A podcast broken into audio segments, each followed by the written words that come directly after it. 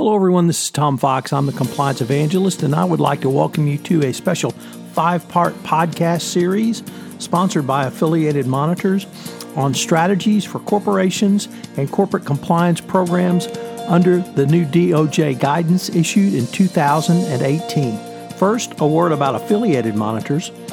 Founded in 2004 and celebrating its 15th anniversary this year, Indeed, this month, Affiliated Monitors provides professional, independent integrity monitoring and ethics and compliance assessments nationally and internationally and across almost all industries.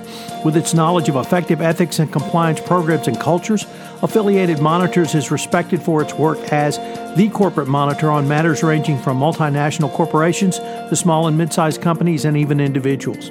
Having served in over 700 monitorships, no one has more experience as an independent monitor than the team at Affiliated Monitors.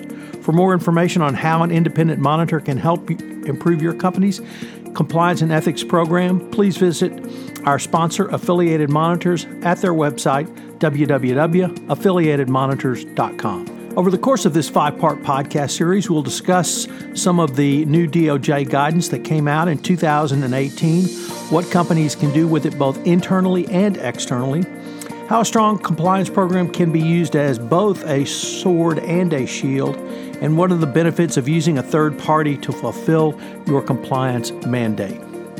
In this fourth episode, I'm joined by Eric Feldman, where we discuss using compliance as both a shield and a sword. Hello, everyone. This is Tom Fox back again for part four of our five part exploration of strategies for corporations under the new DOJ guidance. Today, I'm joined by Eric Feldman. Eric, Eric is a senior vice president of affiliated monitors, and we take up a very interesting uh, topic that I enjoy debating, which is can a strong compliance program uh, be used as a sh- shield or a sword, or perhaps even both? So, Eric, welcome back. Thanks, Tom. Happy to be here. Eric, we uh, in a pre- previous podcast we talked about the Benczkowski memo and how uh, I think both of us believe it can be used uh, to determine the monitor selection process. But could we take that a step further and say it's actually a roadmap to avoiding a monitor? Well, absolutely, uh, Tom. And, and l- let's take a step back to uh, what the memo does say about monitors. Um, and Benczkowski says that monitorship appointments are not going to be taken lightly and will be required only when clearly warranted. So then the question comes to pass when is a monitor warranted and what can a company do uh, to set the conditions where a monitor might not be warranted? And if you dig further into the memo, it talks about um, the factors that a prosecutor is directed to consider, among other things, as to whether or not there's a benefit to having a monitor. Those include whether the underlying misconduct involved something as systemic as manipulation of corporate books and records or exploitation of an inadequate compliance program. That tells you right up front that they're very interested in whether or not a compliance program uh, is designed and implemented effectively. The second question is Was the misconduct pervasive across the organization or approved or facilitated by senior level management? There you have the concept of tone at the top and whether or not senior level managers are contributing to the misconduct or creating the kind of culture that's necessary to prevent misconduct. The third question is Did the corporation make significant investments in and improvements to its corporate compliance program and internal controls? So they're looking for evidence that the company uh, surrounding the misconduct made significant investment in the compliance program to remediate it, to improve it, and to strengthen the controls that may have failed that led to the misconduct. So they're looking for demonstrated remediation. And the fourth is uh, have those improvements to the compliance program and the controls been tested to demonstrate they prevent or detect similar misconduct in the future. Now, that's the first time I've seen in the DOJ policy document the concept of testing a compliance program and testing internal controls.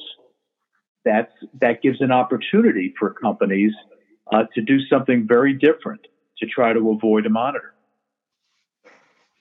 So, Eric, it uh, it occurs to me that uh, by using the reforms that you have just articulated, the four points, that can be a very big step uh, for the company, not only in its negotiation with the Department of Justice, but actually as a proactive approach to lower the threat and uh, of potential re- recurrence. Uh, if if you agree with that, and, and, I hope you do, are there some specific areas where you see this in action? Well, absolutely. I think that um, you know DOJ has made it pretty clear before uh, this Benczkowski memo guidance on the use of monitors, uh, the kinds of things that they want to see in a compliance program. As monitors, when we have participated in fraud section monitorships, uh, we're guided by the uh, evaluation criteria that were developed by Hui Chen and put up and still are up on the DOJ website. And DOJ prosecutors even in the absence of Hui, are looking at those criteria to determine whether or not a company is uh, doing what it should be doing uh, for its compliance program. Now, when you look at the Benczkowski memo and combine it with some other DOJ guidance, the picture becomes even clearer. So, going back to uh, the FCPA corporate enforcement policy, uh, the enforcement policy uh, basically states uh, pretty clearly that if a company voluntarily discloses wrongdoing and and participates in timely and appropriate remediation, there's a presumption that there's going to be a declination of prosecution. And that's the first thing a company is looking for. So remediation of compliance is right up front. And then when you look at some of the statements that the Deputy Attorney General has made uh, back in November, um, he said that he is incorporating the and has incorporated the FCPA corporate enforcement policy into the United States Attorney's Manual. And the aspects of it that are critical have to do with corporate compliance programs and the criticality of those programs to getting a declination, and now with the Benczkowski memo, avoiding a monitor.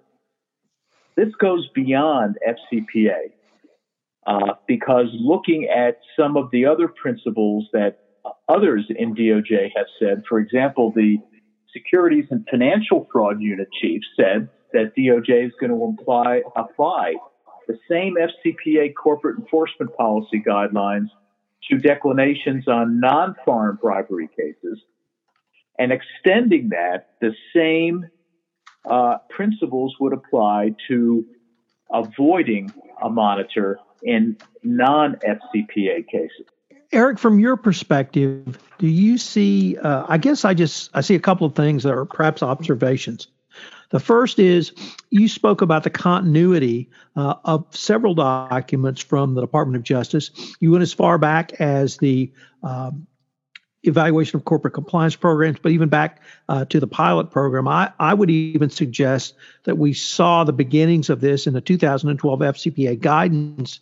But I see a continuing uh, effort by the Department of Justice to give the compliance practitioner substantive information about not only their thought process, but their views on current best practices. And in the uh, certainly in the guidance, in the pilot program, in the 2007 evaluation of corporate compliance programs in 2017, and in the 2017 FCPA corporate enforcement policy, uh, leading up to uh, the Benczkowski memo and other uh, pronouncements in 2018 more transparency and more information for the compliance professional and uh, the compliance practitioner, such as yourself. Uh, do you see that evolution as well? Uh, it's a Tom. You've really touched upon something very interesting, and that is that it, it is a clear evolution, and there are three or four different areas that seem to be emphasized over and over again in these different policy pronouncements and speeches that various uh, DOJ folks have have given, um, and the drumbeat keeps getting stronger and stronger. Uh, for example, we hear constantly this quest for accountability in companies. DOJ wants companies to demonstrate that they're holding the perpetrators accountable. I remember back at the white collar program in San Diego last year, Rosenstein said uh, that if a company wants to be uh, treated like a victim in these cases, it should start acting like a victim by holding the perpetrators accountable. And then when you look at some of the things that have been emphasized to us when we have been uh, monitors um, about the capability of a company to hold people accountable, then you're looking at some real basic compliance program principles. Do you have the kind of a hotline or helpline program that people are comfortable with from a culture standpoint? Are people willing to come forward and provide information? When they do, do you have the right kind of case management process? Do you have the right kind of investigative capability?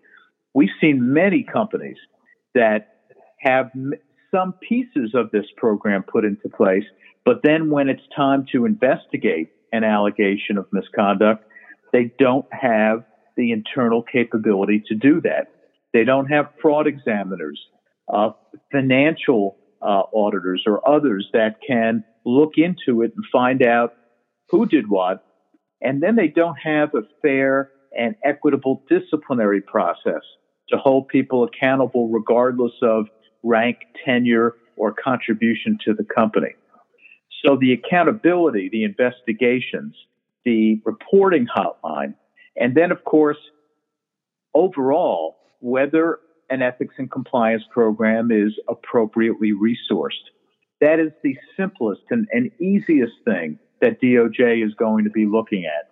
Are you providing the necessary resources to run the kind of effective compliance program, not just a paper program, but an effective program uh, that will remediate misconduct if there was a bad actor in place.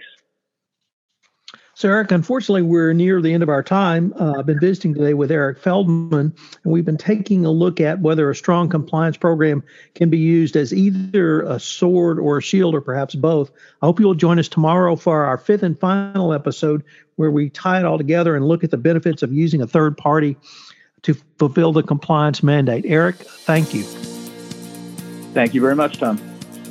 Hello, everyone. This is Tom Fox again. I hope you've enjoyed this episode and our exploration of strategies for corporations under the new DOJ guidance, which was issued in 2018. And I hope you'll join us again tomorrow for another episode. Please check out Affiliated Monitors at their website, www.affiliatedmonitors.com. Affiliated Monitors is the sponsor of this podcast.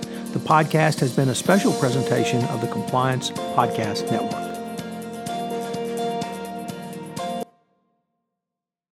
This podcast is a part of the C Suite Radio Network. For more top business podcasts, visit c-suiteradio.com.